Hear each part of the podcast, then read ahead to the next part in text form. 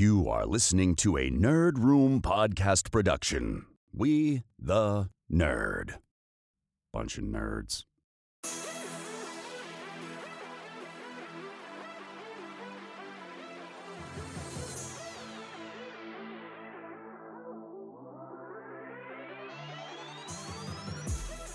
Hey everyone, and welcome to Nerd Room. We talk all things Star Wars, Marvel, DC, and beyond. This is episode number 279. We're discussing Black Widow.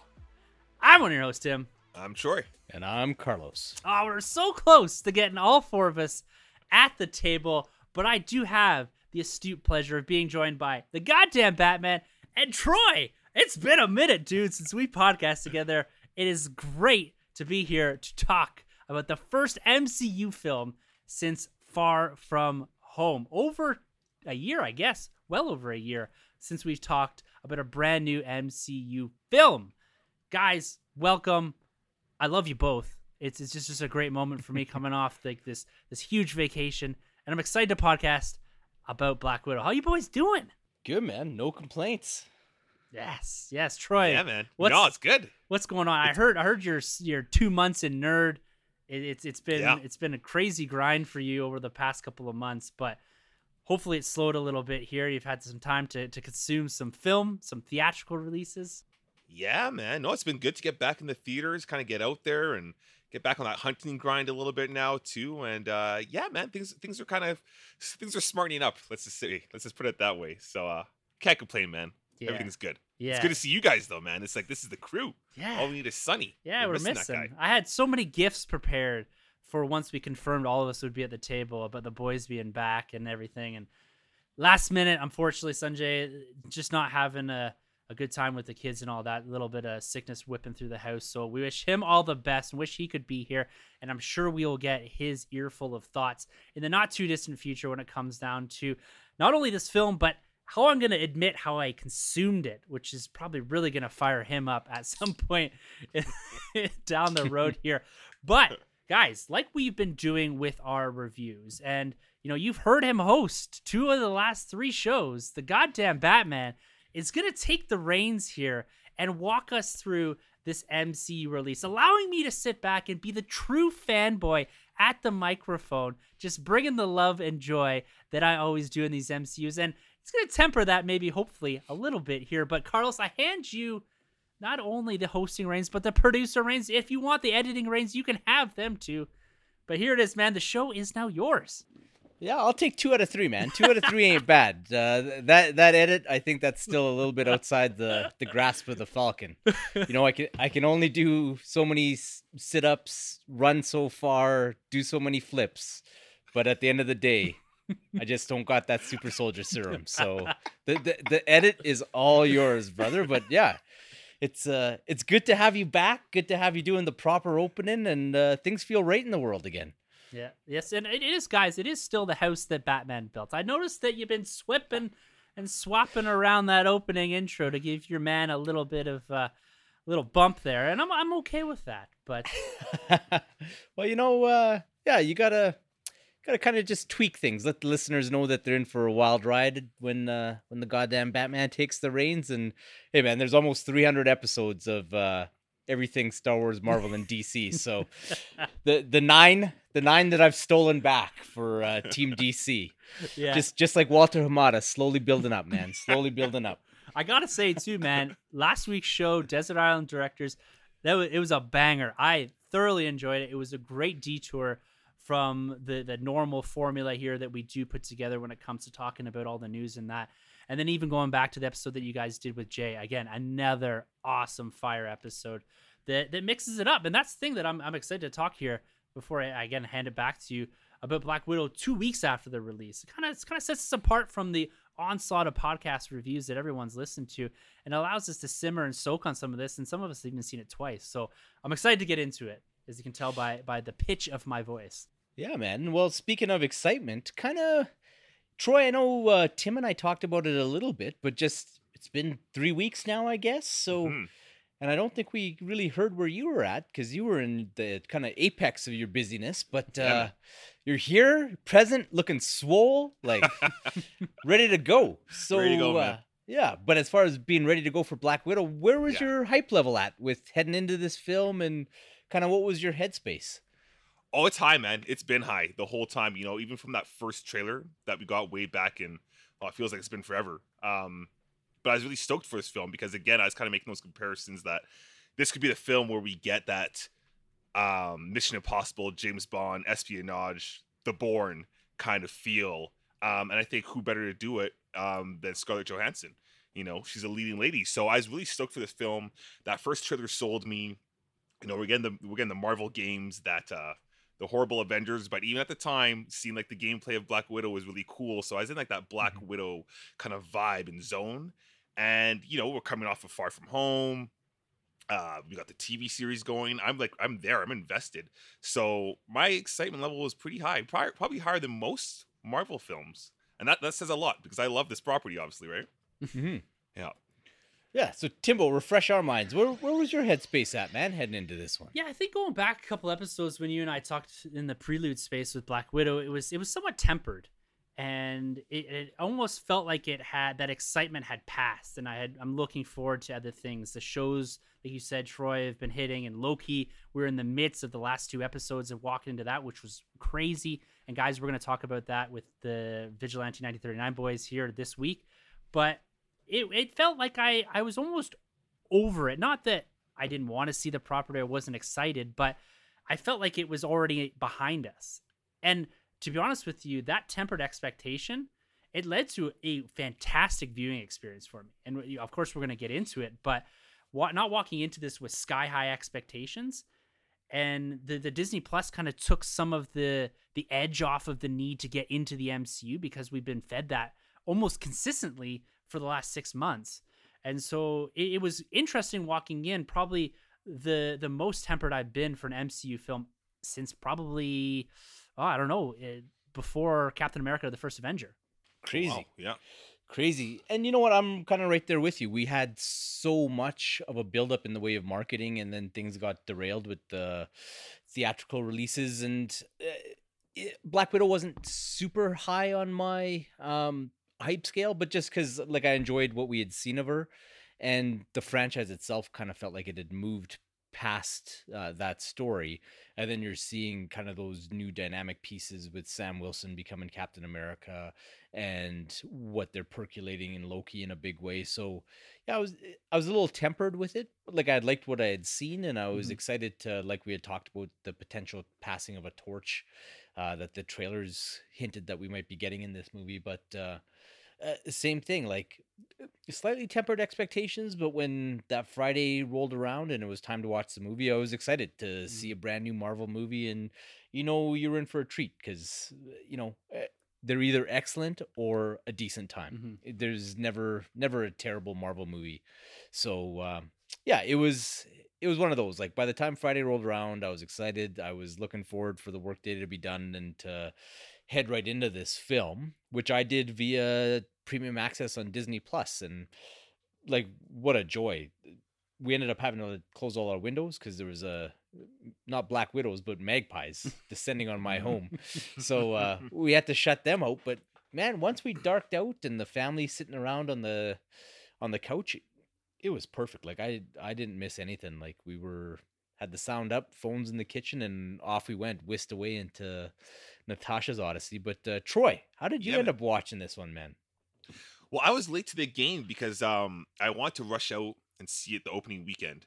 Um I've seen every MCU film on the big screen, so I want to keep that going. So I had to see it on the big screen first. And when I finally got the chance to, man, it was like 10. I think the last showtime was like 1050 at Ooh. night. And I was like, whatever, I'm gonna do it. I, I you know, I, I put my foot on the on the gas and booked it over there, made it just in time.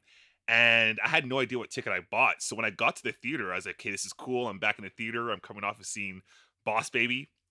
and uh yeah, and so the, the movie starts off and um it was weird because I guess the screening or the movie that I, I purchased, it was like a 4D or some kind of weird experience. So when I'm looking at the screen, it's cool, but then on the side, the side walls were also had projectors, so the side was also a screen too. What? And it Oh, was the really? most bizarre thing I've ever seen. And it wasn't like that the whole time. It was only like through certain parts of the film. So like the opener, when she's like a child, when she's younger, you see like the park, the park's like surrounding you. And it's really weird. It kind of took me out of the film because I'm like, I don't know where I should be like I should be looking forward, obviously, but there's still some things on the side that I might be wanting to look at, right? So it was a really weird experience. And then it kind of went away and then it came back. So that kind of took me out of the film. Nothing to do with the film. It was just the theater experience, which is weird because that's what I wanted to go for, right? Um, but then after I did get another chance to see it, I did the Disney Plus thing at home with the kid, well, not the kids, but the family with the wife, and uh, got another chance to just dabble in that universe. And you know what? It made me enjoy it even more, not because of like the experience, but just seeing the movie twice really made me appreciate the film so much more than the first time. Yeah. Excellent. Timbo, I think you got the best story of the three of us for how you got to watch this thing. Yeah, so you know, I've been in and out of the podcast for the last three weeks, and it's because I've, I've been on this humongous road trip with my family. We took three weeks to go all the way out east, drive across Canada, and it's it's a hell of a drive. It's about four thousand miles, six thousand kilometers or so. So ten plus days of driving, and then when I got to my parents, my parents live in a rural part of Ontario. They don't have internet. Well, they have internet, but it's expensive and it's slow. So I don't have the ability to watch anything. So I was rushing into my sister's to download episodes of Loki because she's got high speed internet. And Black Widow comes out partway through our trip there. And I'm trying to figure out what I have to do to watch Black Widow. And it turns out that one, you can't download Disney Plus shows onto your laptop. You can only do it onto a tablet or a phone. And two, again, because I don't have a laptop to download it on, I can't plumb it into a TV. So what did end up happening, we purchased it on Disney Plus on my mom's iPad and downloaded it onto the iPad. And then my wife and I in the RV got cozy after the kids were in bed. And we had a dual headphone plug thing, a splitter, both popped on the headphones and watched Black Widow on a normal sized iPad in our RV. And That's amazing. and That's commitment, folks. That's why we waited two weeks to do our Black Widow review. well, Be- because how do you deny this man? He will not be denied. well, and because I was in Ontario, the theaters aren't open, so I didn't have that option. I think they're open now, but they was they weren't open when I was there. I tried to find a drive-in to go see it. I phoned the drive-in guy. I'm like, okay, so is Black Widow? When is it coming on? Like, what are screening times looking like? About a week out. And he says, oh, when's that movie come out? I'm thinking like, dude, this is the biggest movie of the last year and a half, and you don't have any idea if you're going to be showing it. The opening, he's like, when is it open in Canada? I'm thinking, bro, like, are you serious? like, you run this place, and and so that that whole thing got set aside, and it, yeah, it came down to the the iPad, which, like you said, I wasn't missing this. I wasn't waiting. I wasn't going to get spoiled. It was it was kind of a cool experience to be honest with you. It wasn't the best film watching experience, but at the same time, I got to see it opening night.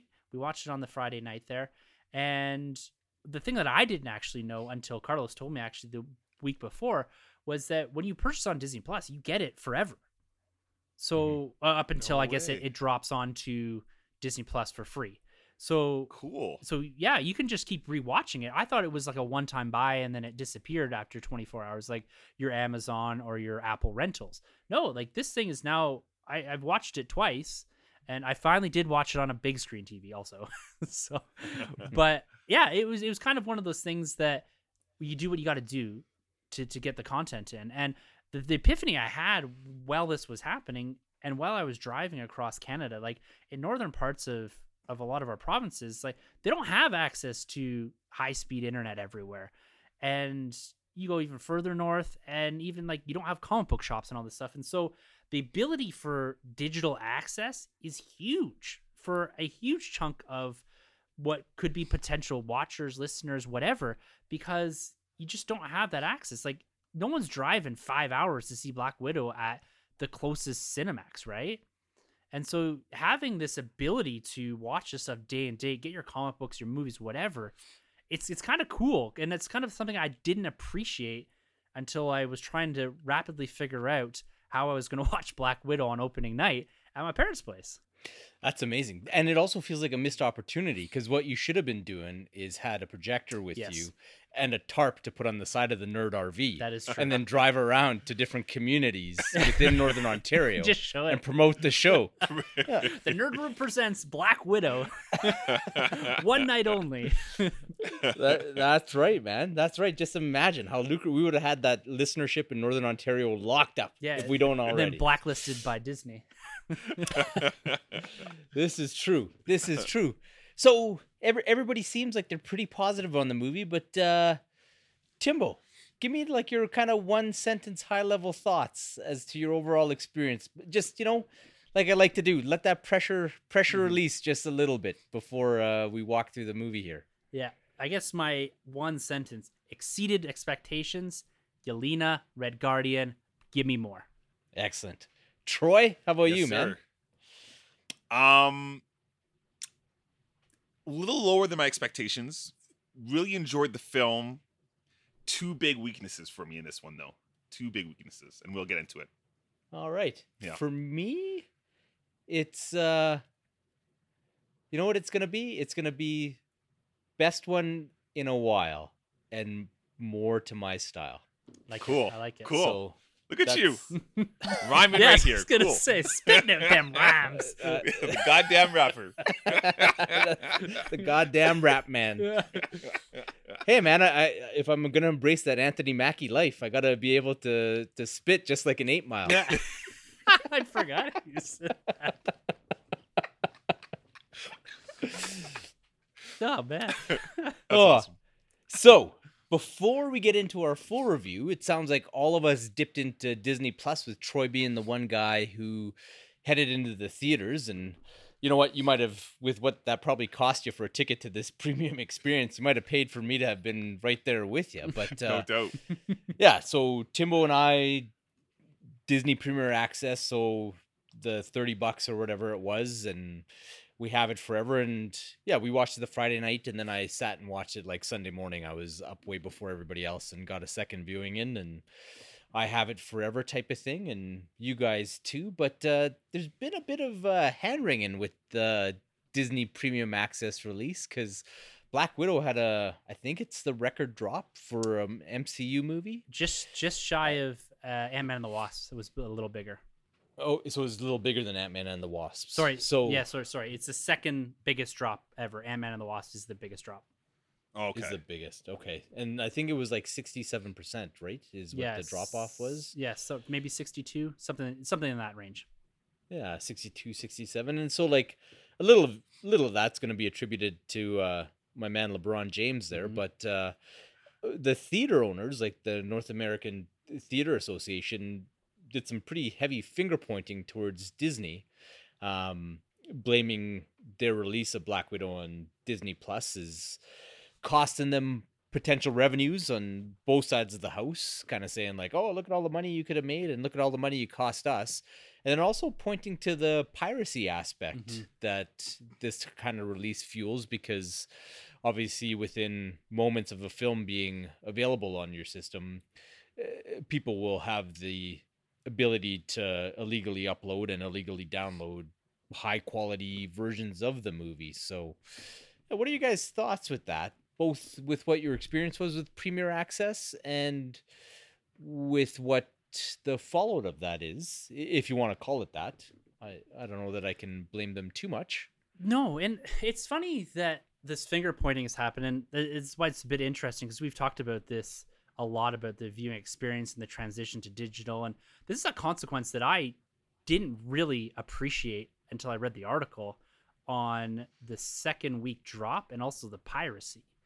And the Mhm. article I was reading suggested that piracy is is some of the it, it- it's at times it outweighs what people are watching, whether it's on Apple or Disney Plus and all that. More people are watching it there than they are actually buying it. And the second week drop because you don't have the return. And even the example here, Troy, you went and watched it on Disney Plus instead of returning to the theater because you can watch it with your family and all that. And and so that was an interesting consequence that I, like I said, I didn't appreciate walking in. And you know, they pulled in sixty million dollars on Disney Plus, the first time that any company has released weekend of release stats on a mm-hmm. film drop and then the 80 million it did at the box office. So it did really well on Disney Plus, but you don't get that repeat because everything is funneled into the pocket of Disney, right? Directly. You don't get most of us usually end up back in the theaters with a different set of friends or family.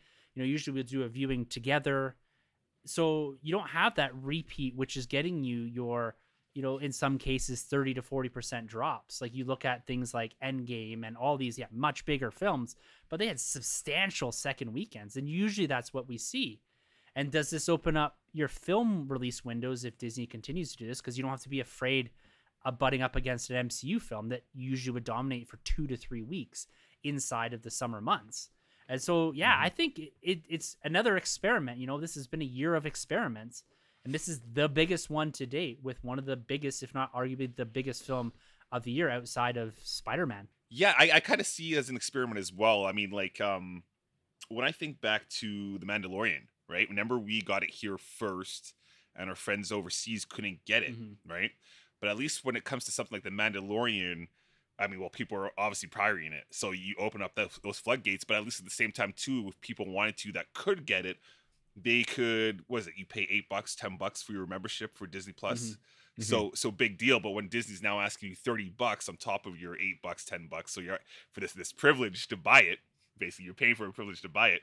Um, it's a little more steep. So obviously, you're going to turn the other audience to like, well, I'm just going to bootleg it because, like you mentioned, Carlos, when this happens, it opens up the floodgates for these bootleggers to upload these things immediately online. So you're going to get a huge fan base or crowd, uh, basically just going that option of streaming it for free on whatever websites they use. So it is kind of an interesting, interesting thing to see how that's going to play out and how they're going to kind of fight against that in the future. I don't really know how they're going to do that. I mean, obviously, one thing is like what Tim kind of mentioned is like the laptop. You can't download these things on your laptop, and I think that's due to the fact that when you have a laptop, you, there's so many things you can do. Screen so maybe that's why they keep it on the. Yeah. Yeah, so it's gonna be interesting to see and keep an eye on it in the future of how this kind of works and goes. Whether they're gonna do like maybe a Disney Plus, maybe a week or two after the theatrical. I don't, you know what I mean. I don't really know what they're gonna do. Yeah. Is do you, So do you think that there's more people pirating it than normally would, or is it the same crowd of people that would have done it anyways, or is it because the quality is now different? You're not getting canned versions with Yeah. with uh, the audio dubbed over with the better audio, and you're you're getting everything just clean, clean, crisp, and all that right away. Yeah, I don't know about domestically, but I know like internationally.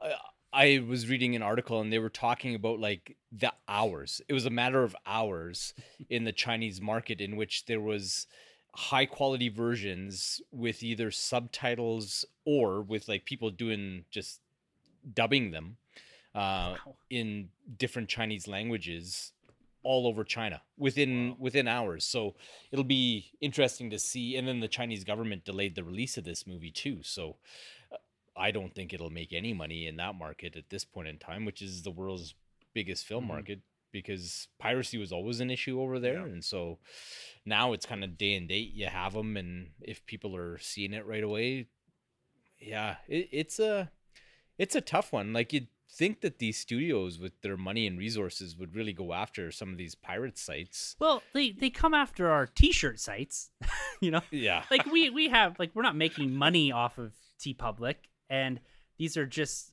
basically homages to some of their properties. Like we've had like three shirts bought, and WB's out, out here hitting us with copyright infringement emails. And they got these whole sites. Like I can, you type it in, you can find the site. I can find a site in two minutes. Yeah.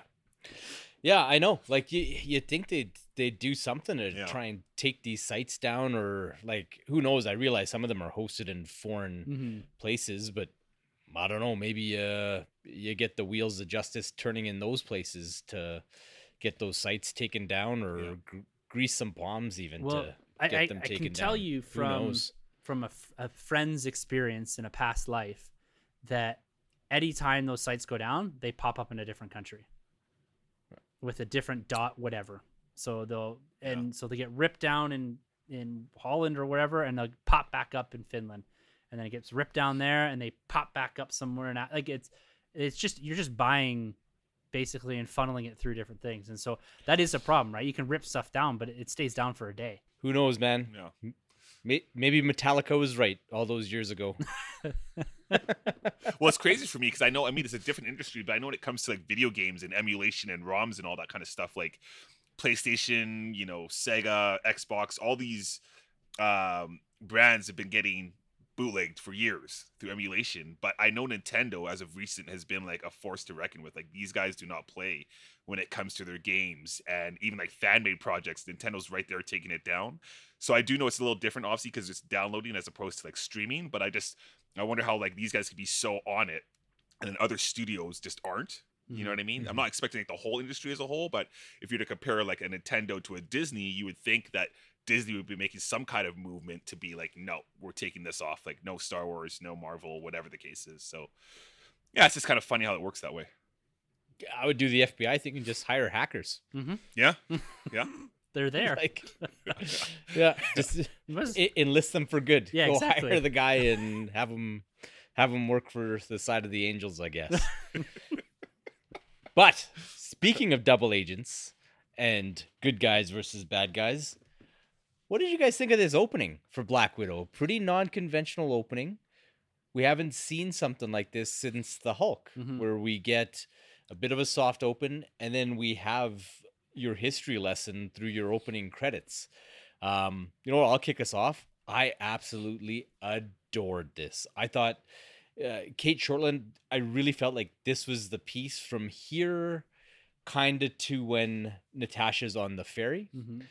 um, was where you really saw the fingerprints of her as a filmmaker, and it really felt like something unique um, to the director. But I I absolutely loved it. I thought they nailed the family dynamic and had you caring about these people right away. I thought the, just with how well acted that first scene was, where you saw how caring this mother was to her daughters. Then the dad comes home from work, like so many other dads of the '80s, with like the the terrible like used car salesman shirt and The he's hair. kind of pressed. yeah. And you know he's trying to be a good dad, but something's weighing on him. They start having this conversation, and you're like, "Shoot, something's up," and you don't know if they're good guys, if they're bad guys, or what's going on.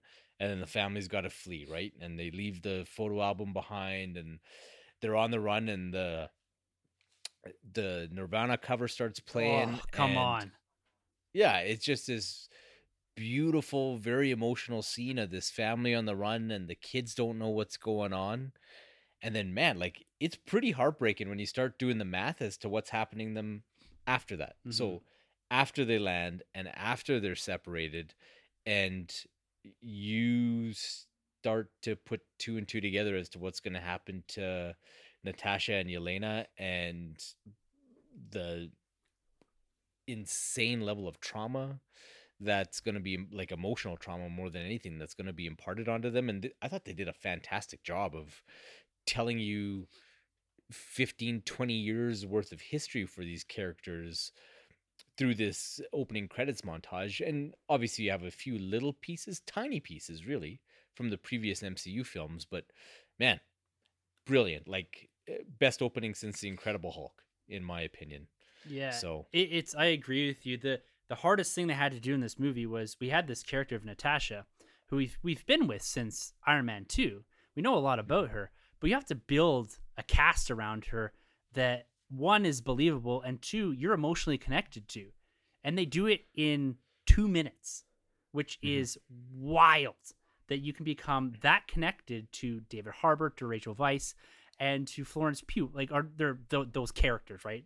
And it, it's like immediately you buy into all of this because you you don't if you don't have this the reuniting later on has very little impact yeah, right? the whole movie falls apart. It, it, so this is such an important scene for the whole movie setting the tone and and like you said just bang you're into it.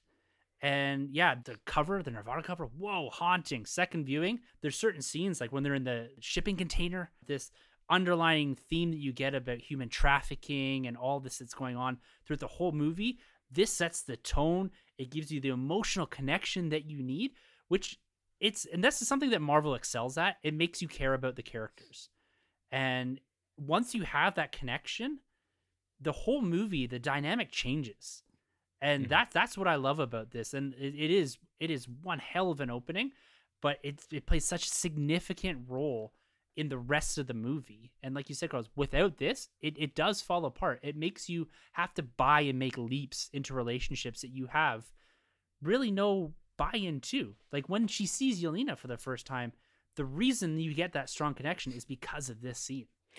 Yeah, you need that concrete foundation for this whole thing. Troy, what did you think of this opening, man, and the the filmmaking tactics, I guess, to get you to Natasha in a Civil War reality? Well, yeah. Once I was done being distracted by like the, the walls surrounding me, um, I I was in it though. I really loved it. The young actress that plays Natasha, I thought was well well casted. I, I thought she was really good. She knocked out the park in that role, especially when she got to um show off her like kind of her killer instinct because you can tell she's already been trained somewhat. So when she pulls the gun on the other soldiers, it's like okay, here we go. Um, the airplane sequence was fantastic. I love the subtlety of um Red Guardian just using his powers to just throw away like the car, the truck, showing the audience like, whoa, there's something actually up with this guy. He's not just a regular dude. Mhm. Um, it was shot extremely well. I I love the whole scene. The scene really worked for me. The Nirvana ch- choice was, you know what? It's it kind of it worked for me. The song, but like the rhythm and like the vocals, it kind of felt like uh Joss Whedon's um Oh, Justice Pinocchio. League a little bit like. Oh, That like you know when they the kind of uh, mourning over Superman mhm. there's a Mhm. bit of that kind of I don't know what it was, but it kind of brought that up a little bit.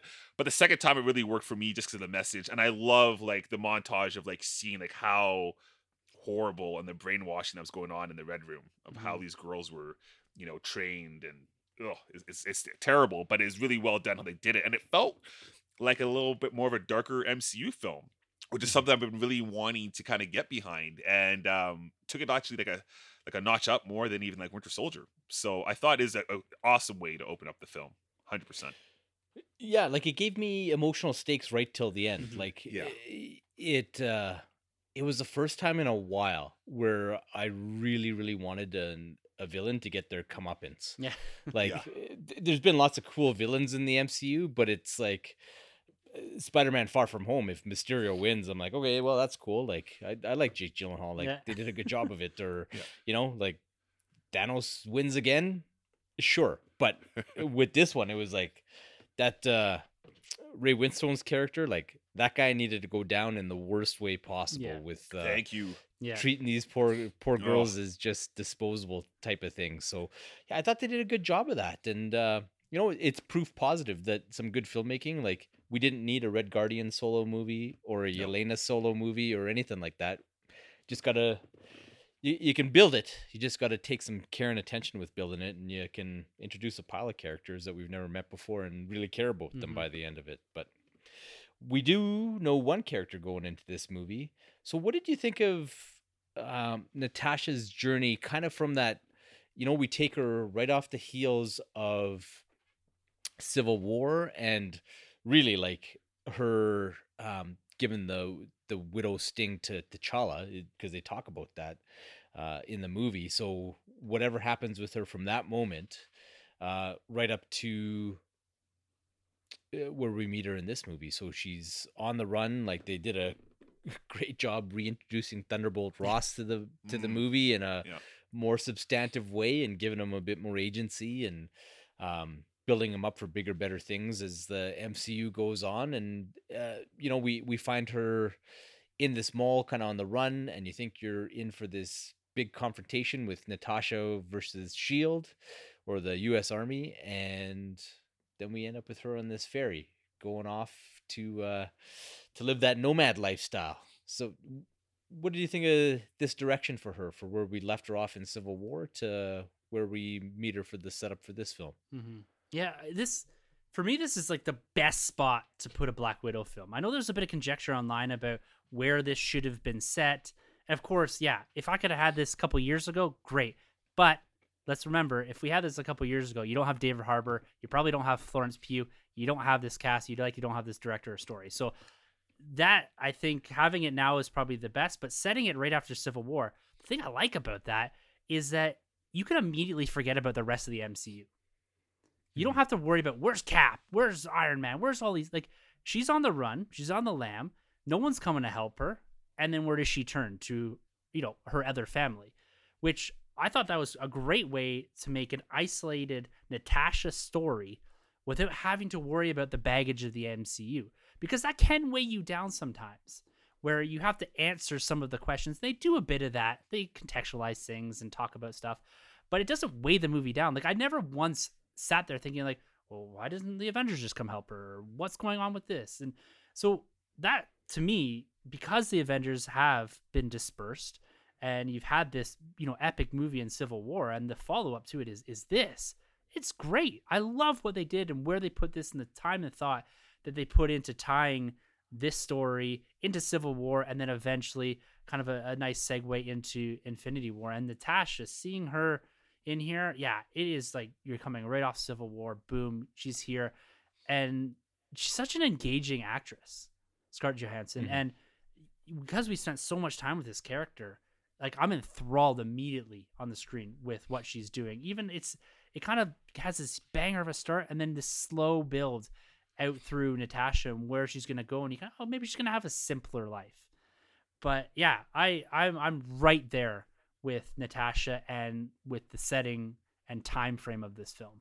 Perfect. So we get reintroduced to Natasha, but Troy, what did you think of the uh, introduction and your first impressions of uh, Yelena as we meet her in the middle of a mission for part of the uh, as one of the Red Room's widows, I guess. Uh, yeah, Yelena was was great. You know, I was immediately um fell in love with this character. You know, I, was a little late seeing this film, so uh, word of mouth, everybody's like, she steals the show. She's fantastic. And I was like, cool, cool. I don't know much about. Uh, it's Florence Pugh, right? Mm-hmm. Mm-hmm. I don't know much about her uh, her background in acting, but so when I saw her um, right away, she had the chops.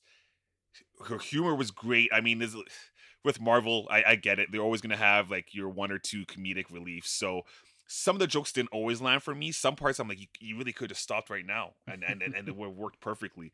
But for the most part, she was great when she did the whole "Why do you do the superhero yeah, pose?" That's great, and, and, she does it slowly, and she's nodding her hair back, and I thought that was hilarious. And I was dying too because my wife and I were watching Loki at the same time, and we noticed like Tom Hiddleston, not yeah, Tom Hiddleston. Yeah, he's always flipping his hair back too, right? So it's just a funny thing that the MCU has, and for them to like make fun of that because they do that quite a bit actually in this film. They kind of make very fun of them, aware. Th- yeah. themselves. yeah, it's very aware, right? So, but she was great. Um, my issue though, and I guess that's something we'll get into, is the agent that she comes across. How that agent frees her. That whole was it the nano. Yeah, just like the, his, the nano mist yes. or whatever. The nano mist. That thing for me was like, no, no. It was because abrupt in that moment. It was abrupt, and, and we just came off that that uh, that montage of what at least Scarlett Johansson's generation of Black Widows have been going through of how they're bred to become these killer assassin spies, and then now there's this new thing that just like just brainwashes them. It's just it's like it's like a a, a spell, and so yeah. the fact that this whole new thing now can just take that away as like ah oh, like I get it. I see why. I know why they're doing it. Maybe if this was a series, they could have mm. gone more into it. But I, I, don't. I don't want it to be a series. I actually really like this movie for being a movie because that's another thing I've heard is people wanting this to be a Disney Plus show. I actually think this is great as a mm-hmm. two-hour, two and a half hour film. But mm-hmm. um, apart from that, though, the fight choreography too, it had a little bit of that close quarters combat, like Bucky and, and Cap and Winter Soldier. When her and that agent go at it, she has that knife and she twists it and drags it out. I was like, whoa, this yeah. is vicious immediately a young killer. I just I thought I thought she was great how she can turn it on, but then she can also kind of be like a little bit of like oblivious to like how things really are because she still is like a youngin. She plays both sides very very well and can hold her own clearly against Natasha when we see them uh, encounter each other for the first time in a in 20 plus years. So, yeah, I'm in it. At this point, I'm still in it, loving the film for mm-hmm. sure.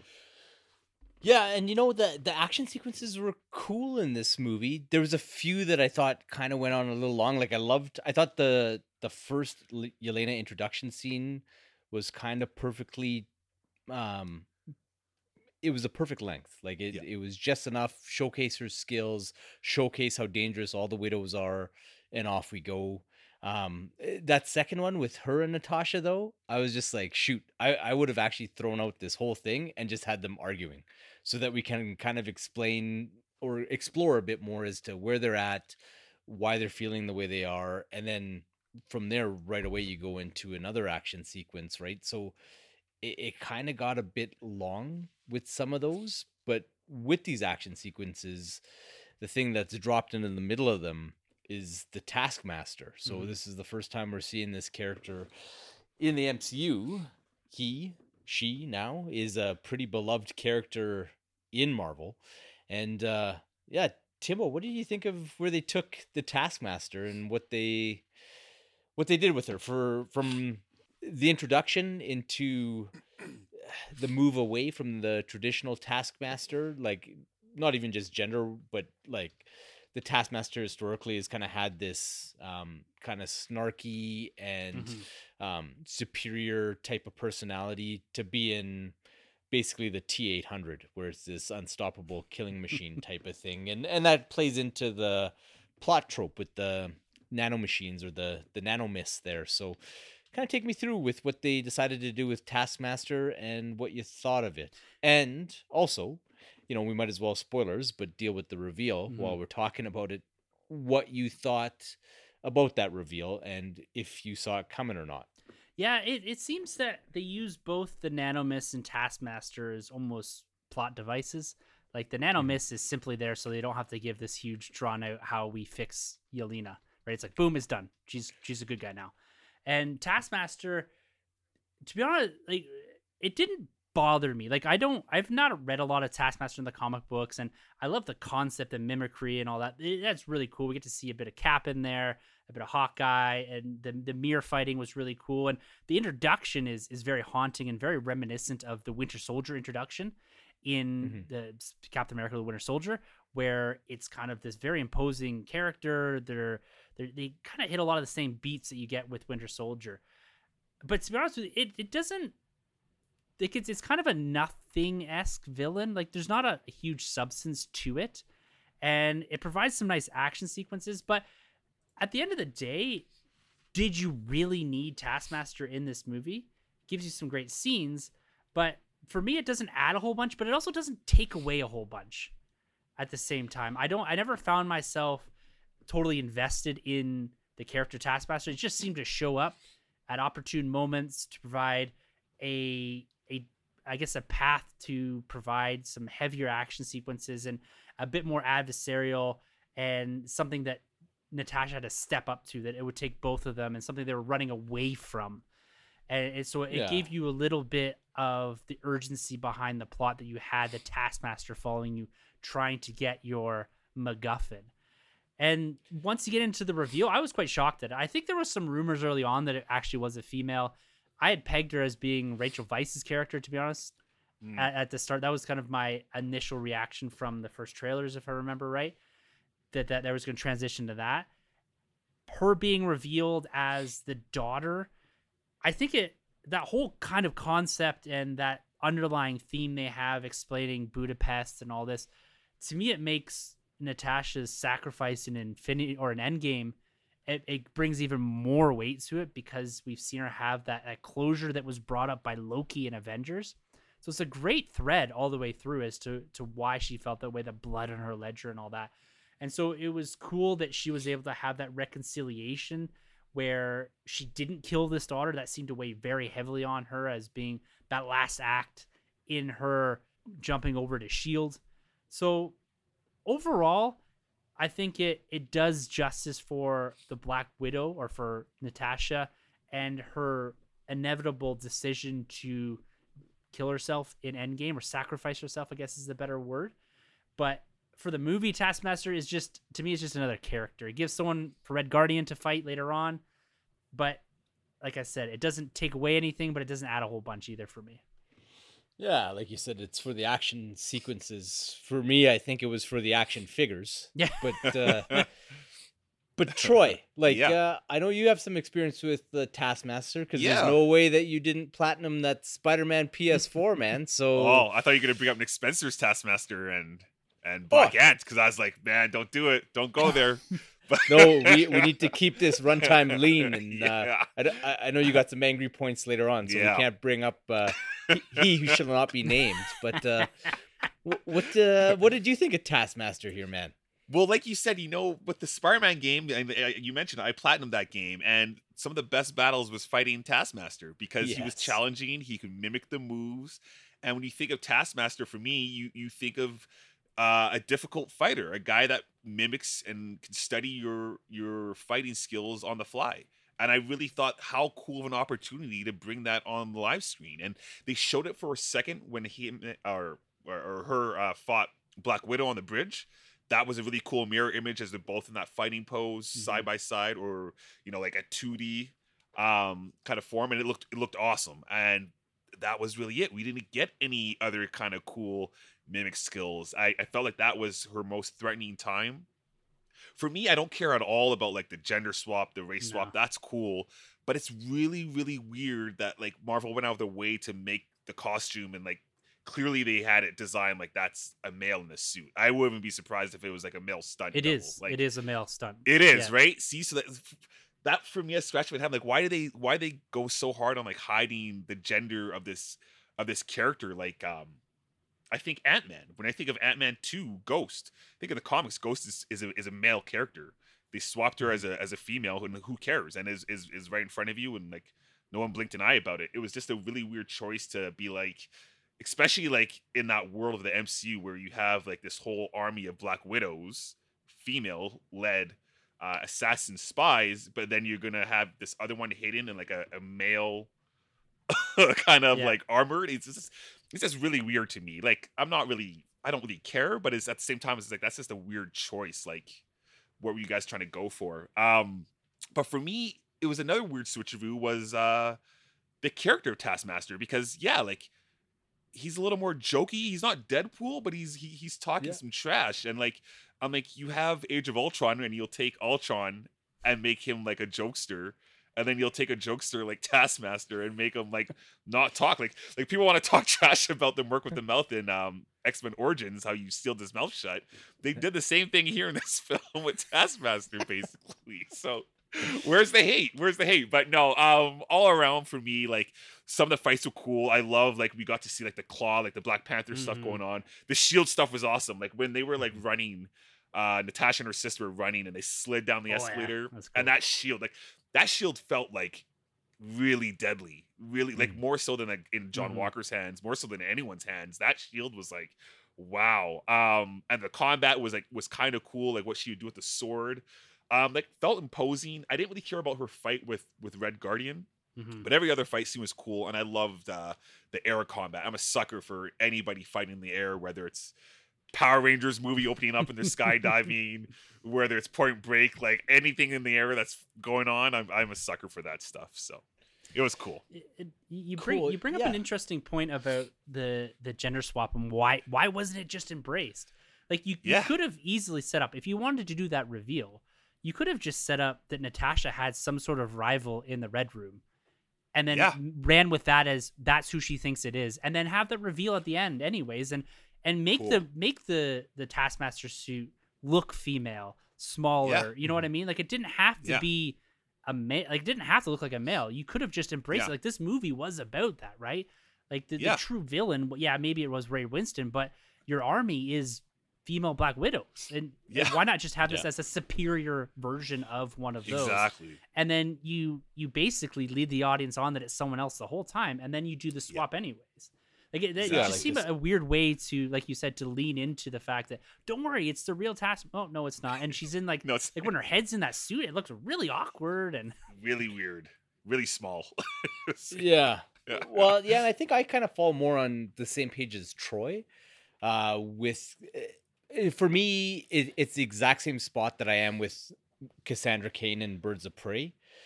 You can have that character doing those things the way you want it to fit the movie that you wrote and that you're doing. Why call her Taskmaster? Mm. just uh, you know you you can have a super black widow who can mimic people's moves and maybe you name drop taskmaster as being who you got this idea or who you reverse engineered his genes from to do this Mm. but why waste the character of taskmaster be it a male or female that part i don't care about but to have that kind of jokey foil that you can bring in in, it- in and out and to take a name brand villain and basically make it the Terminator. Like she Yeah. is the Terminator from the first movie. Like that is all she was, kind of thing. And I don't know if her name was in the opening credits. I think it was, or if I'd heard that Olga Kurylenko was in the movie. So, eh, kind of, you get to that point where there's that first Taskmaster confrontation, or maybe when you meet Alexei in the prison and Olga Kurylenko hasn't shown up yet. I'm like, well, Mm. she's the Taskmaster. And then we learn what ha- happened in Bucharest and with uh, the widow's defection and with the blowing up of the the office there to try and assassinate um, Ray Winstone's character. And I really dug that. I loved that this was this ultimate gambit that uh, Natasha was taken to free herself of the Red Room and to defect to Shield. But I also knew like that second, it's like, oh, that's the Taskmaster. it's gonna be that little girl who is gonna become the T eight hundred and be chasing after these two um, through the rest of this movie. And yeah, like I, uh, the action sequences were fine, but at the same time, like if there's anything that tore me out of this movie, it's like she's not Steve Rogers with the super soldier serum, and she's not Tony Stark with the tech suit, and she's not Thor, God from Asgard. This is Natasha Romanoff, who, as far as the MCU has told us, like there's other stuff from the comics, but the MCU has been pretty clear that her and Clint Barton are regular human beings. And like, man, she takes a kicking like I couldn't believe Serious Like, bumps. yeah, like eh, you know in bucharest uh, like in budapest when they're getting chased and her and yelena kind of jump off that first building and then come crashing to the ground i'm like she fell like six stories Yeah. and and to have her land on her feet no less i was like That's man sweet. at least let her fall in a garbage can but nope lands on her feet and i'm like girl every single bone in your body would be Dude. broken right now All, all she breaks in this film is her nose once. And Yeah. how many times does On she roll a car? Like how many times she roll a car? I I walked in on our RV trip. I walked into the side of the RV, one of the flaps up thing, and I couldn't I couldn't think for three minutes. You know, and like that that I agree with you on that point that it was a little much. And I try to make these leaps in my head. Okay, maybe the red room has dulled a lot of her pain sensors and all this stuff. But holy crap! Like even and still, when you get one of those widows falling and breaking her leg and all that, oh, and so, so like it, it, is hard to believe like the rolls in the cars too like the one with Mhm. the taskmaster and then the one into the subway station or whatever yes like you would be Mm. very dead Uh, totally. Well, and then they're like inconsistent because like the new batch of widows are supposed to be kind of stronger, faster, further than uh, Natasha and then Yelena's generation of widows, but yet she kind of runs through them at the and like kind of jumping through, jumping the lead a bit. But uh yeah, the inconsistency as to what she could take and what she couldn't take, and like there was a moment in my mind where I sat there and I tangibly said to myself, "I've forgiven Pierce Brosnan, James Bond, and Ethan Hunt more. Uh, just, just go with it. Just go with it. Let the lady have this kind of thing." But you kind of just there- gotta there's a- buy into that aspect of it Yeah. because if you overthink that it's like yeah and maybe could you have written where she escapes and rolls out of the car before it rolls and all this probably but yeah you have to suspend a bit of belief there on that one or, or just don't, don't do it. And, and y- you know, like it, it, it's not a historical event that you have to capture. So this is true May- Maybe we just write something else. But with superpowered people and people that can withstand a bit of punishment and a bit of beating, we very soon after this have the reconciliation of Yelena and Natasha, and we meet the Red Guardian and David Harbour. Man, you kind of meet one Red Guardian at the beginning of the movie, and you meet a completely different Red Guardian in this gulag in Siberia. but man, did I ever fall in love with this character? He was hilarious and he had this uh, this aloofness and he was boorish but at the same time totally charming and I, I don't know. I re- I didn't expect to like Red Guardian. I thought he'd just kind of be this muscly character that's in the movie to sell action figures and do all this kind of stuff. But he's kind of what Taskmaster should have been if you held on to that character Mm. for a different movie because I love this guy. But Troy, Yeah, take man. it away, man. Red Guardian and his escape from uh, this Siberian prison. Oh man, how do I how do I come off that one? Um, I loved his scene when he's arm wrestling. That was cool. um, I like his escape. I love this whole sequence actually too of Natasha going in off the helicopter um ladder and like saving him. I thought that was all done well. Some of the jokes hit too really hard with um with the sister as well. But I gotta say, Red Guardian didn't he didn't do it for me. Like for me, I I probably would have cut his scenes down a little bit. I, I get his importance to the relationship of the kids, the overall relationship of the whole family, but he never did much for me. I think the most I liked was actually like his opening sequence. Um, he's obviously playing a different kind of character, I guess, at that point. Um, and it- I never really bought in that he actually did love his kids that much. So I had a hard time, but maybe he grew to love them even more during that time, which is still pretty ass backwards of, of him. But I guess he's never their father in the first place. But yeah, for me, him and the mom didn't work that well for me. I guess I would I just I just wanted less of them and more of Natasha and Yelena. So not like they were bad. I just wanted more on the other two because I felt like there's a lot more meat in the bones for those two to really shine. Mhm. Because Scarlett Johansson, as great as she is in this film, and I love her, I, I wanted more. Like I wanted a lot more of her, especially because this could be the last time we see her in the MCU. Um, and so I guess for me, I'm kind of looking at some of these other side characters as like they're taking some of the shine from her or just some of the script time. But um overall, like it was okay. He was he wasn't horrible. He never. There's been far worse characters in the MCU that I, I would like be removed, but uh, no, he was okay. The costume worked for me too. But like I mentioned earlier too, like his fight scene with Taskmaster wasn't necessarily the greatest for me. Um, so yeah, I think I feel the way I feel about him is kind of like how you were feeling going into the film, Carlos. But obviously, he worked way more for you, which is a cool thing. So Yeah, and maybe Yeah. I'm just like I'm so far gone into that uh, dad life that like the the, the dad jokey kind of guy was just like, ah, of course, that's my dude, the Red Guardian. Well, you But, know uh, what? The, the scene that he did have when he's when he went to go talk to Yelena, and his his little speech was like horrible, and she was like she wanted to leave, and he's talking about like whatever went in his hands. That heavy, and that's probably the funniest thing in the movie. Like I was dying because she was like, "Where are you going with this? Can I leave?"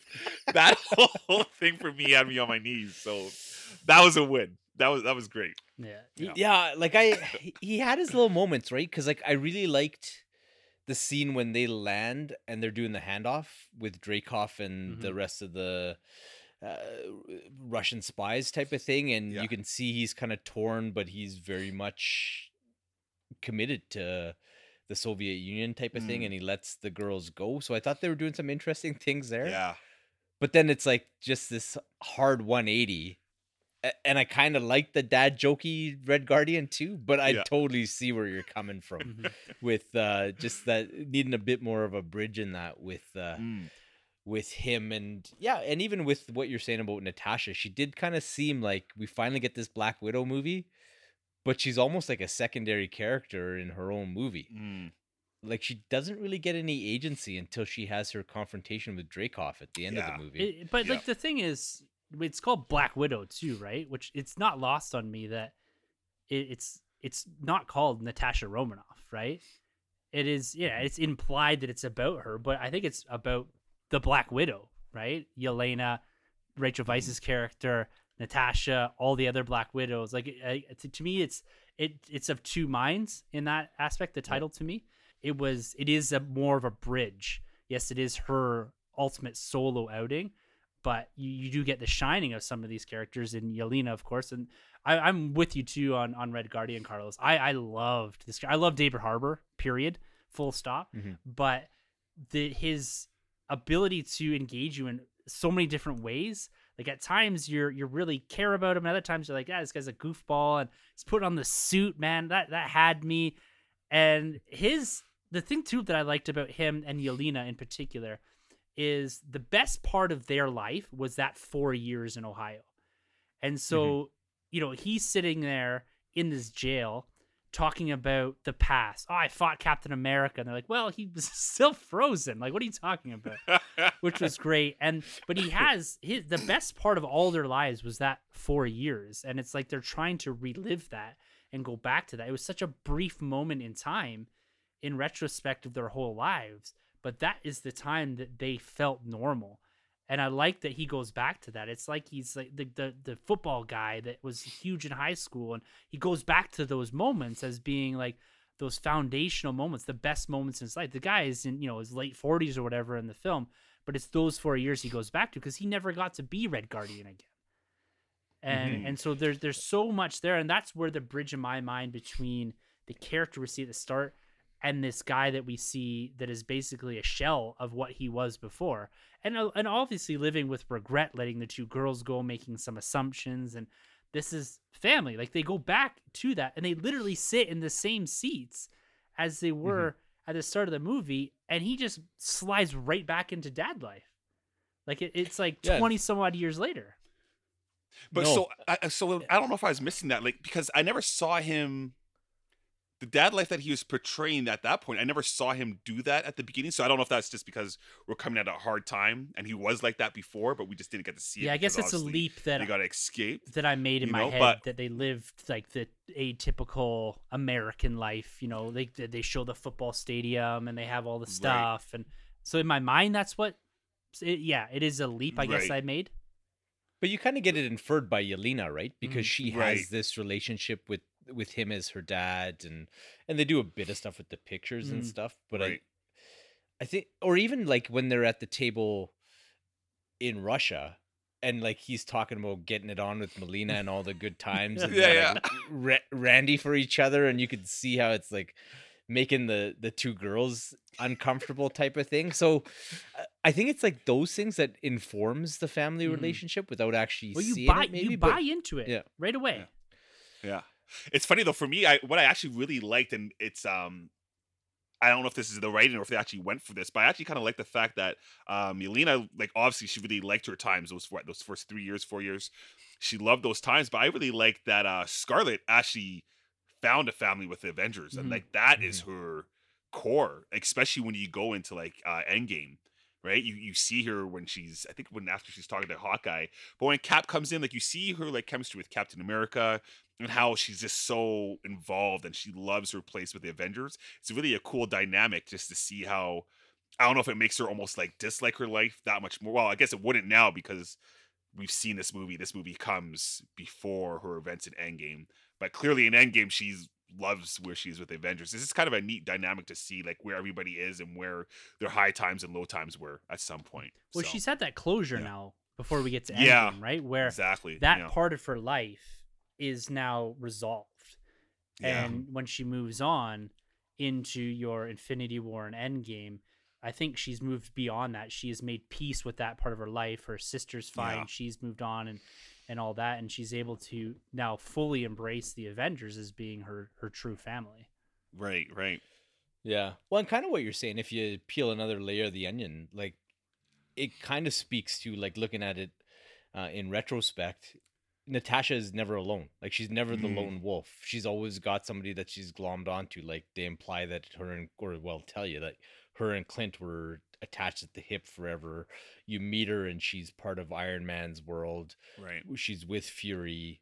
You see her again, and she's tied to Captain America, um, and she's always kind of with someone. And when you see this movie, you're like, well, yeah, she's always been trying to replace that family that she uh, had for a brief moment in time, Mm. but then lost, type of thing. So yeah, it's neat to always go back and look at the MCU movies that preceded the newest one type of thing and see how it informs what came before it. So Yeah, that's cool.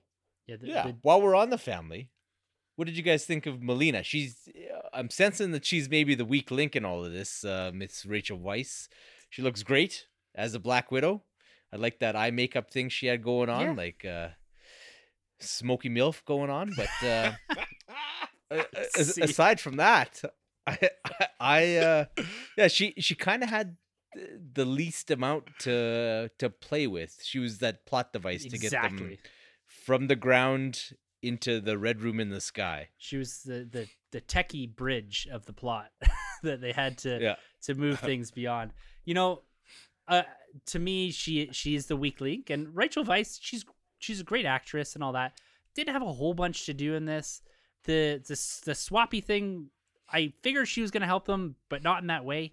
Maybe I should have seen it mm-hmm. coming because we've seen her use the face swap thing before.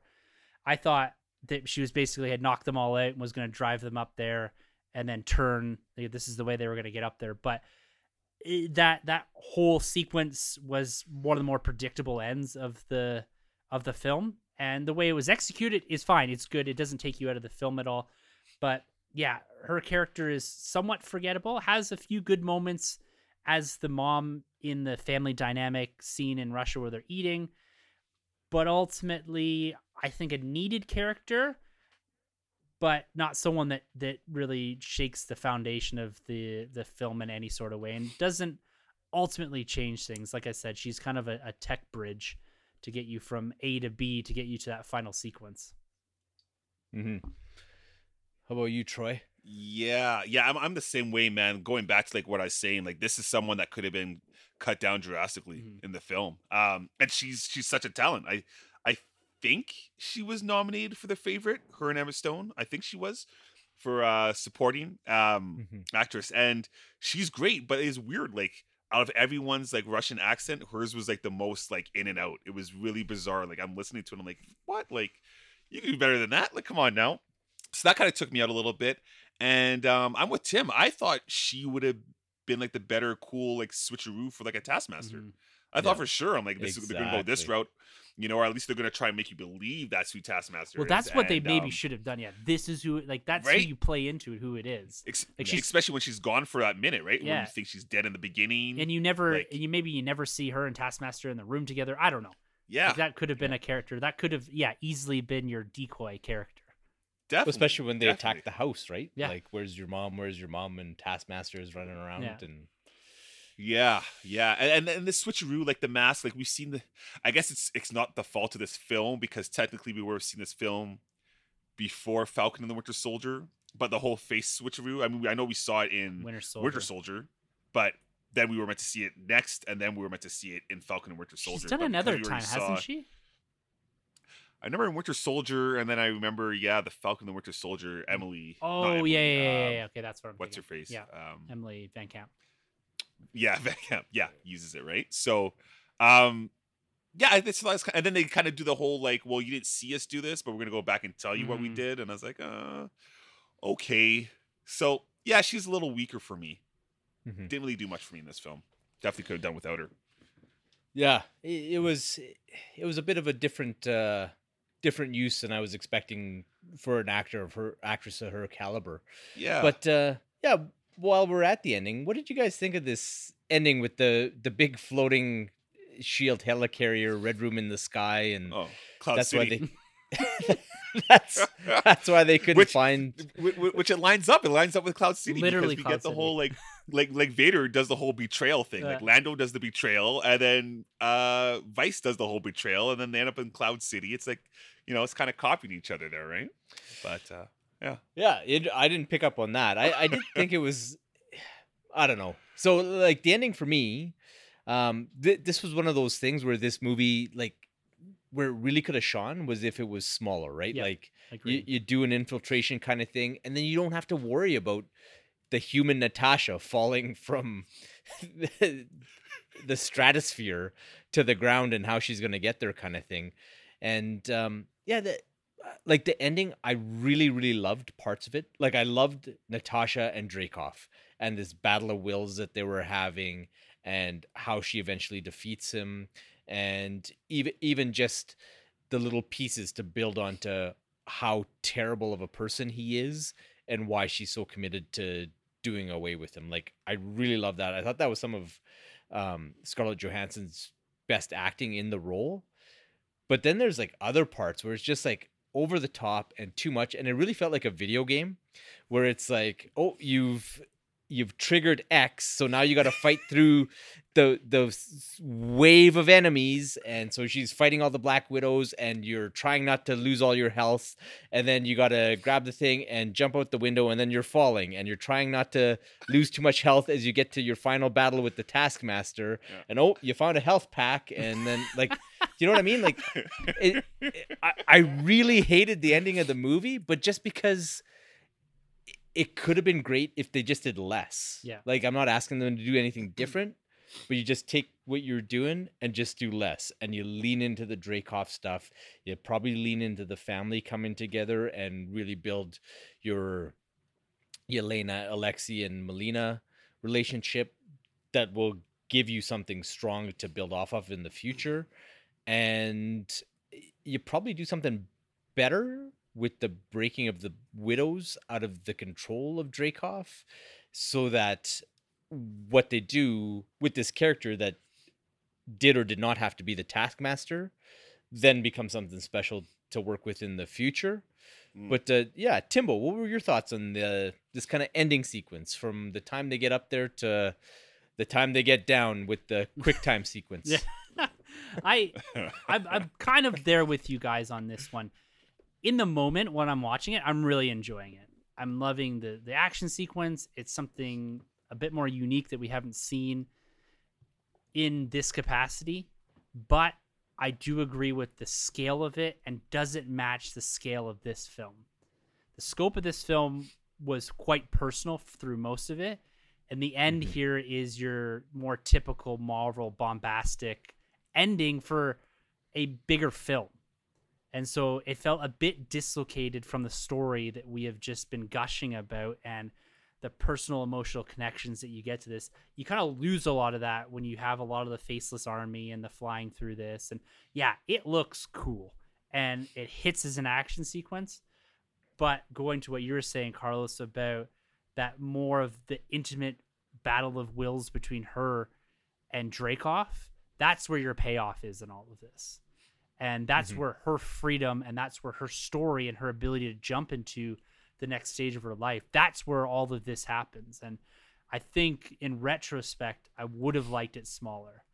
That you didn't need this huge ending, this fiery mess, because then you do leave yourself wondering again, is she a super soldier? because th- this is this is stuff that Cap does, right? Jumps out of planes and all of this. But I do suspend my belief. First watching, second watching, I enjoy it both times.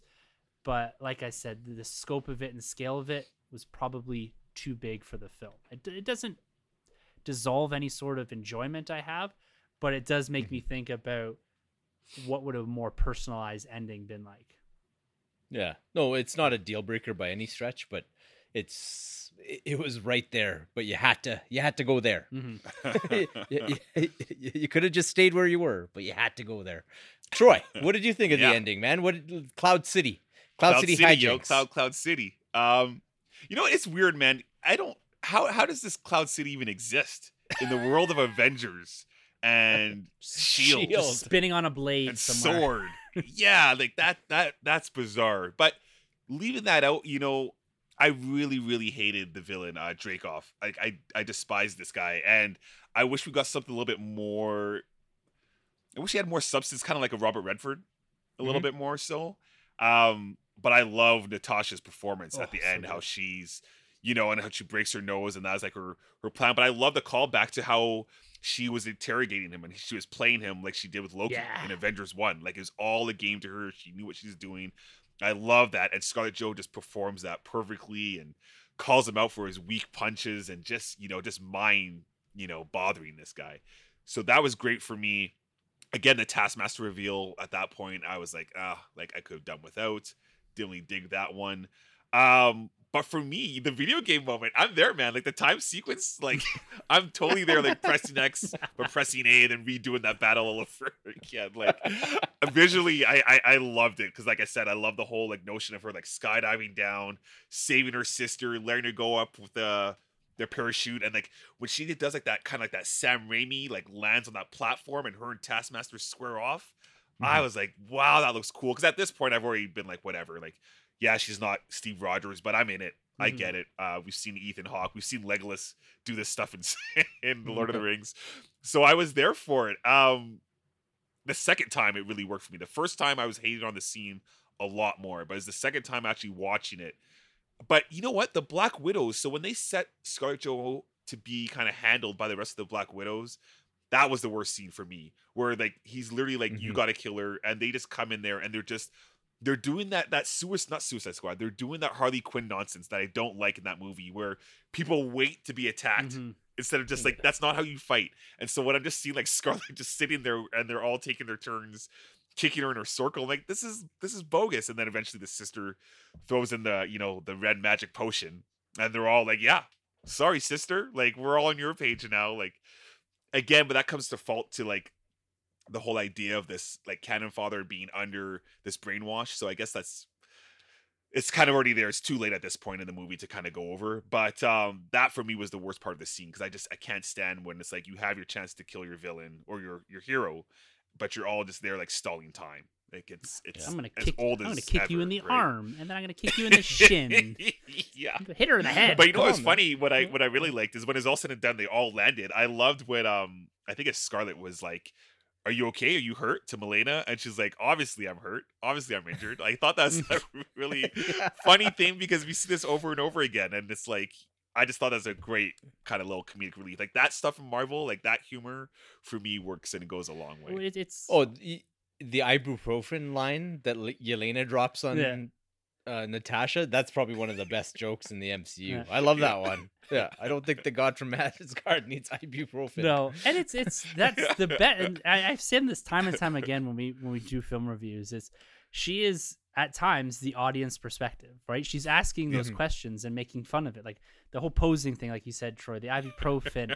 of course, I'm hurt. Like.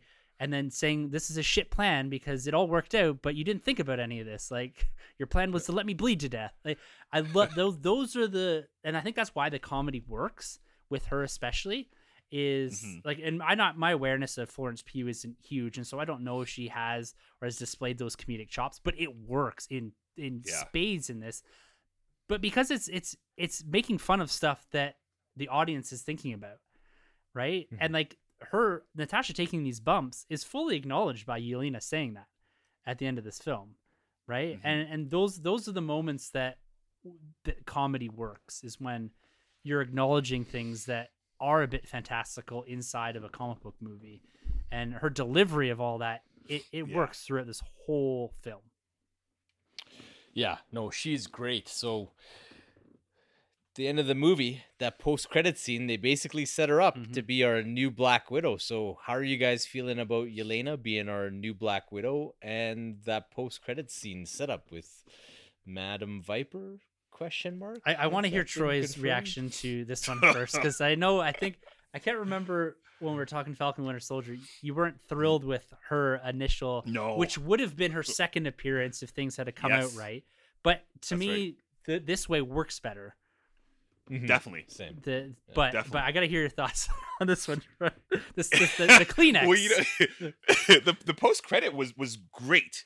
The post credit was great when she goes over, visits the tombstone. You can tell she's been there plenty of times, and you could really feel it. Like I felt like this movie did clearly such a good job of the chemistry and the bond between these two that when we got to this moment, I was really like, oh man, to the point almost where I really actually, you know, with this film, I kind of wish they they hit it a little harder when Yelena would make jokes about like this would be a cool way to die. Like that's her thing, right? Mhm. She kind of make I think she did like two Mhm. times or three times. And I wish those jokes kind of landed a little differently, kind of like foreshadowing to Black Widow's death. Like if you felt that, because when she's making those jokes, I never felt any connection. I guess I wasn't meant to, but I kind of wish they did kind of tie those into like, oh, like man, like your sister's gonna die in like a couple of years, you know? So Or if she Eh. made those jokes with Natasha, right? And Natasha, Yeah. if you had Natasha react to them, yes, and then you could kind of reverse engineer it so that when she's on Vormir, like a self-sacrificing. This would be a cool way to die. Yeah. That would have been great. That would have been great. So like those key little details would have really gone a long way. But yeah, so when she gets here, I was like, all right, cool. Like we're we're clearly going somewhere. It's not just gonna be her saying her farewells. And then somebody sneezes, and it's not somebody in the audience. No, it's it's it's oh man. Like, probably one of the worst characters ever introduced in the MCU in quite some time. Like I was so like, no, no, you didn't. Like you were hitting it pretty well with the humor in this film. Like allergic to the Midwest. Like no, you're not. Like that's a fake sneeze. It just, uh, I don't like this character at all. Um, I like where they're going though. I do like that she's probably gonna pop up in the Hawkeye Oh, show. for sure. I would imagine, right? So I, I love what they're saying up there. It'll be really cool to hear their takes because Hawkeye's been basically a brother to Natasha and she's been the sister to Natasha, but these two have never met. You know, Mhm. so they clearly have a, a big connection in between the two of them.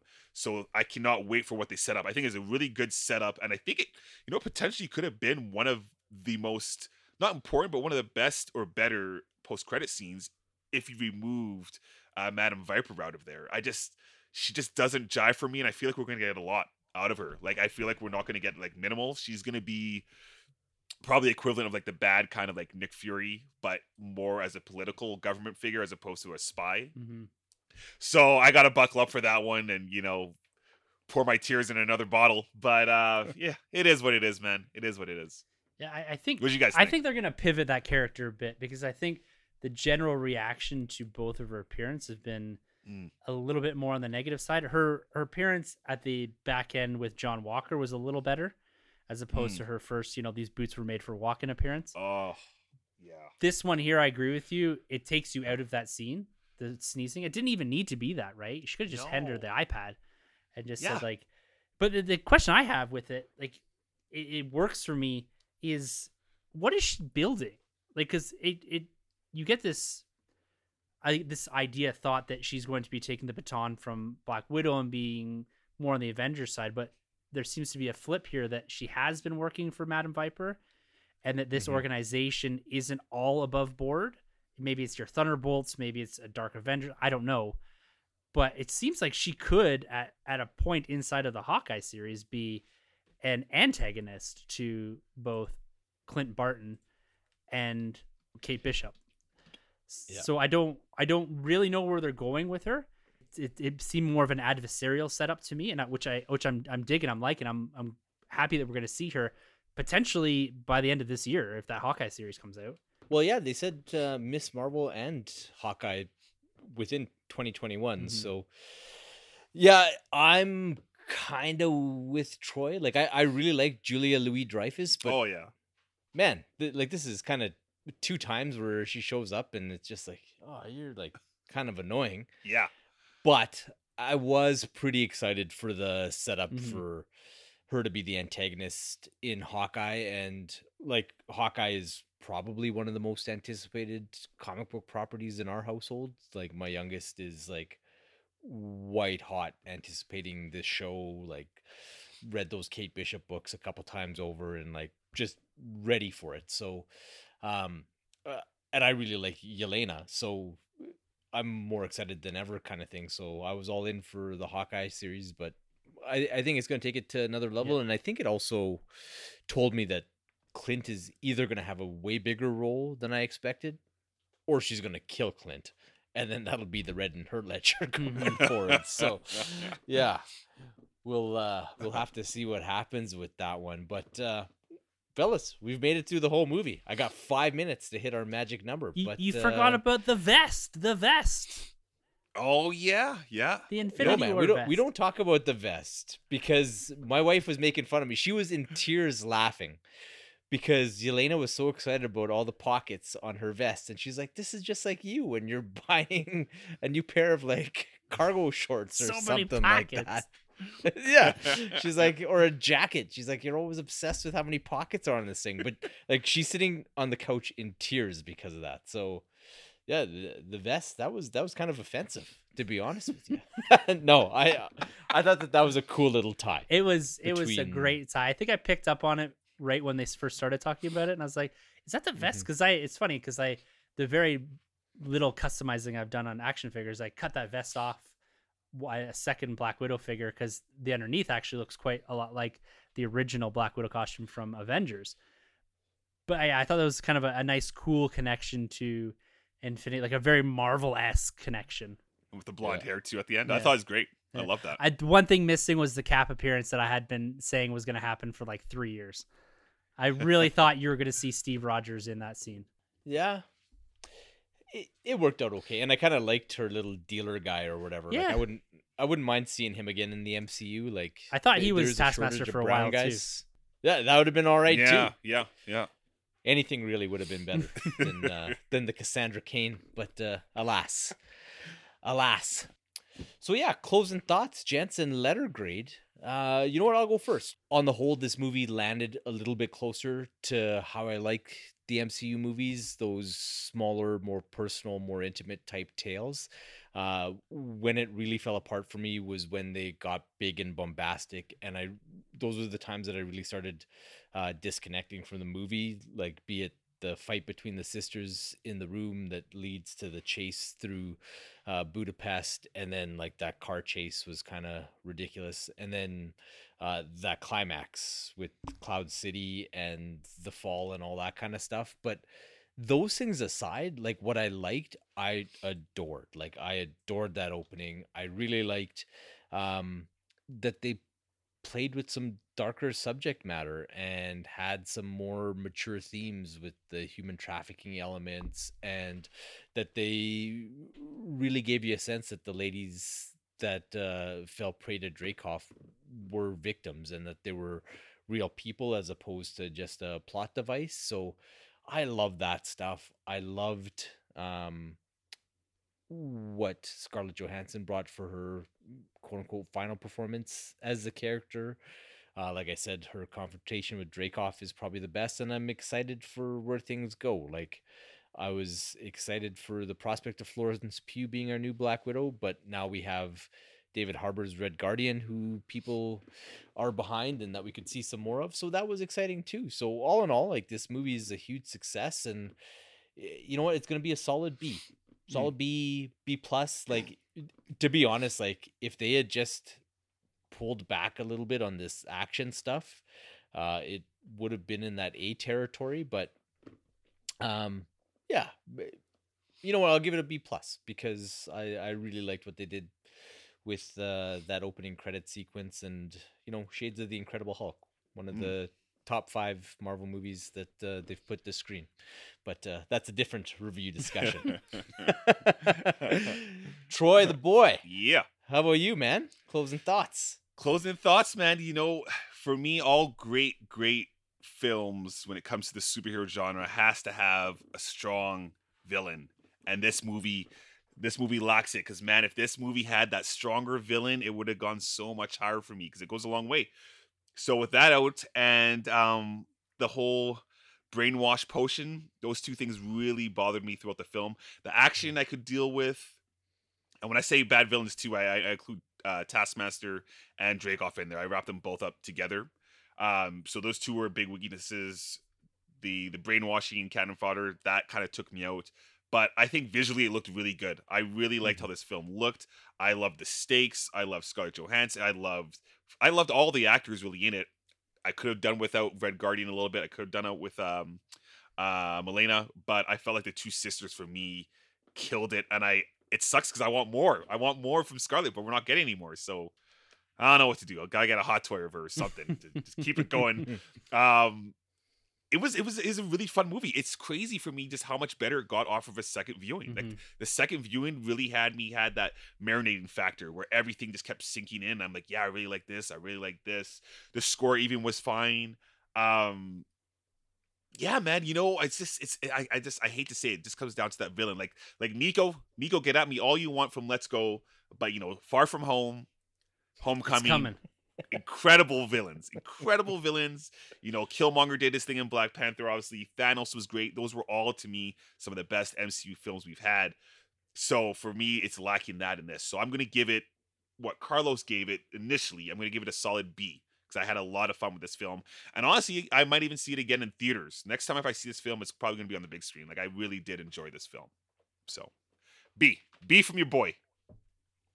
All right. Well, I guess I'll, I'll wrap us up on this one. And there's not much more to say, to be honest with you. You guys kind of covered the most of it there, and I, I find myself agreeing and nodding my head as as you guys are going through most of it here. But I will say that I did have fun from beginning to end. This I I, I love every MCU movie, and this is is no different from that. But this does stand out to me as being one of the ones that that do sit up amongst the the higher end films when it comes to the MCU. And a question that we had asked ourselves and it was asked online is is it going to be difficult to connect to the character of Natasha knowing that we have seen the end of her arc in Endgame?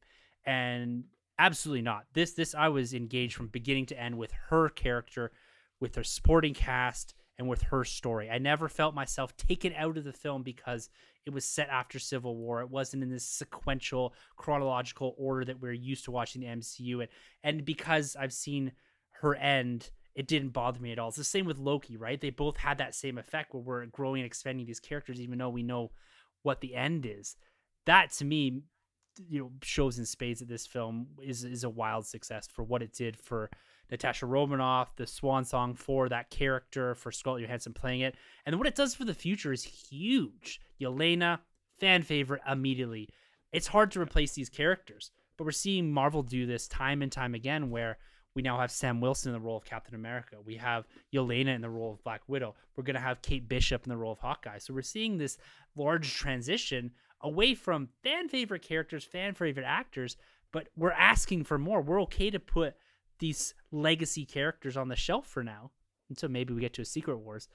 But we're okay for now to transition to something great, which tells me that they're doing the right thing with not only the character, the narrative, but also the casting. So that's huge for me, is that we're excited for the next steps. This movie was able to not only give that character due to Natasha Romanoff, but also kick something off that's even bigger. Red Guardian, Yelena, Black Widows. There's so much more story to tell there, which is super exciting. So I'm gonna do the the Taskmaster mimicry here. I'm gonna give it a B plus. So I'm gonna line there with Carlos.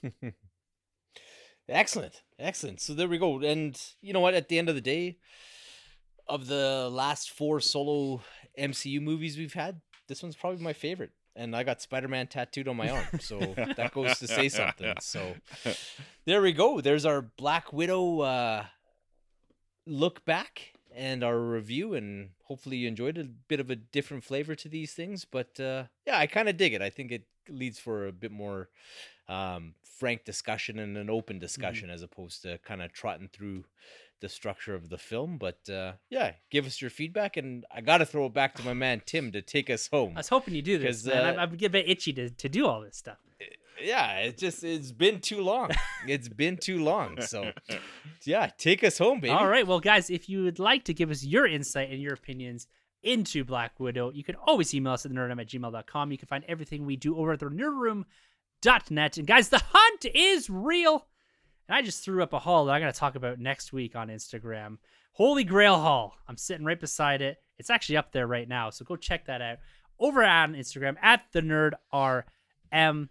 And you can find everything that we're talking about, debating whether it's Black Widow, Loki, or maybe even Spider Man stuff with the boys over at Vigilante 1939. You're going to see something from that coming not too distant future, but our head Twitter handles at the end of the episode. You can find all of that and more, as always, inside of the Nerd Room every single Thursday. Stars, Marvel, DC, and beyond. Guys, we're going to be coming back at you with something. Maybe a far, or not far from home, No Way Home trailer. Maybe some more divergence topics. We've been having a lot of fun with that lately. So there's always going to be something in the feed each and every Thursday. And if you're listening to this and didn't tune into the Loki live stream that is happening yesterday in podcast time, go over to the Let's Go YouTube page and check out our discussion, our wrap up discussion hosted by the boys over at Vigilante 1939, where we're going to talk about that final banger of an episode in Loki and what that does for the future of the MCU. So, guys, with all of that being said, until next week for the Nerd Room, I'm Tim. I'm Troy. And I'm Batman. And thank you guys so much for entering the Nerd Room. This has been a Nerd Room podcast production. You can find our hosts Tim, Troy, Sanjay, and Carlos on Twitter at the NerdRM, Troy the Boy 87, Sunjabi, and CDN Caped Crusade R. For more content from the Nerd Room, check out the nerdroom.net. And don't forget to subscribe to the Nerd Room on iTunes, Podbean, Spotify, wherever you plug in. Use the hashtag WeTheNerd to keep up with the latest from the Nerd Room on Instagram and Twitter.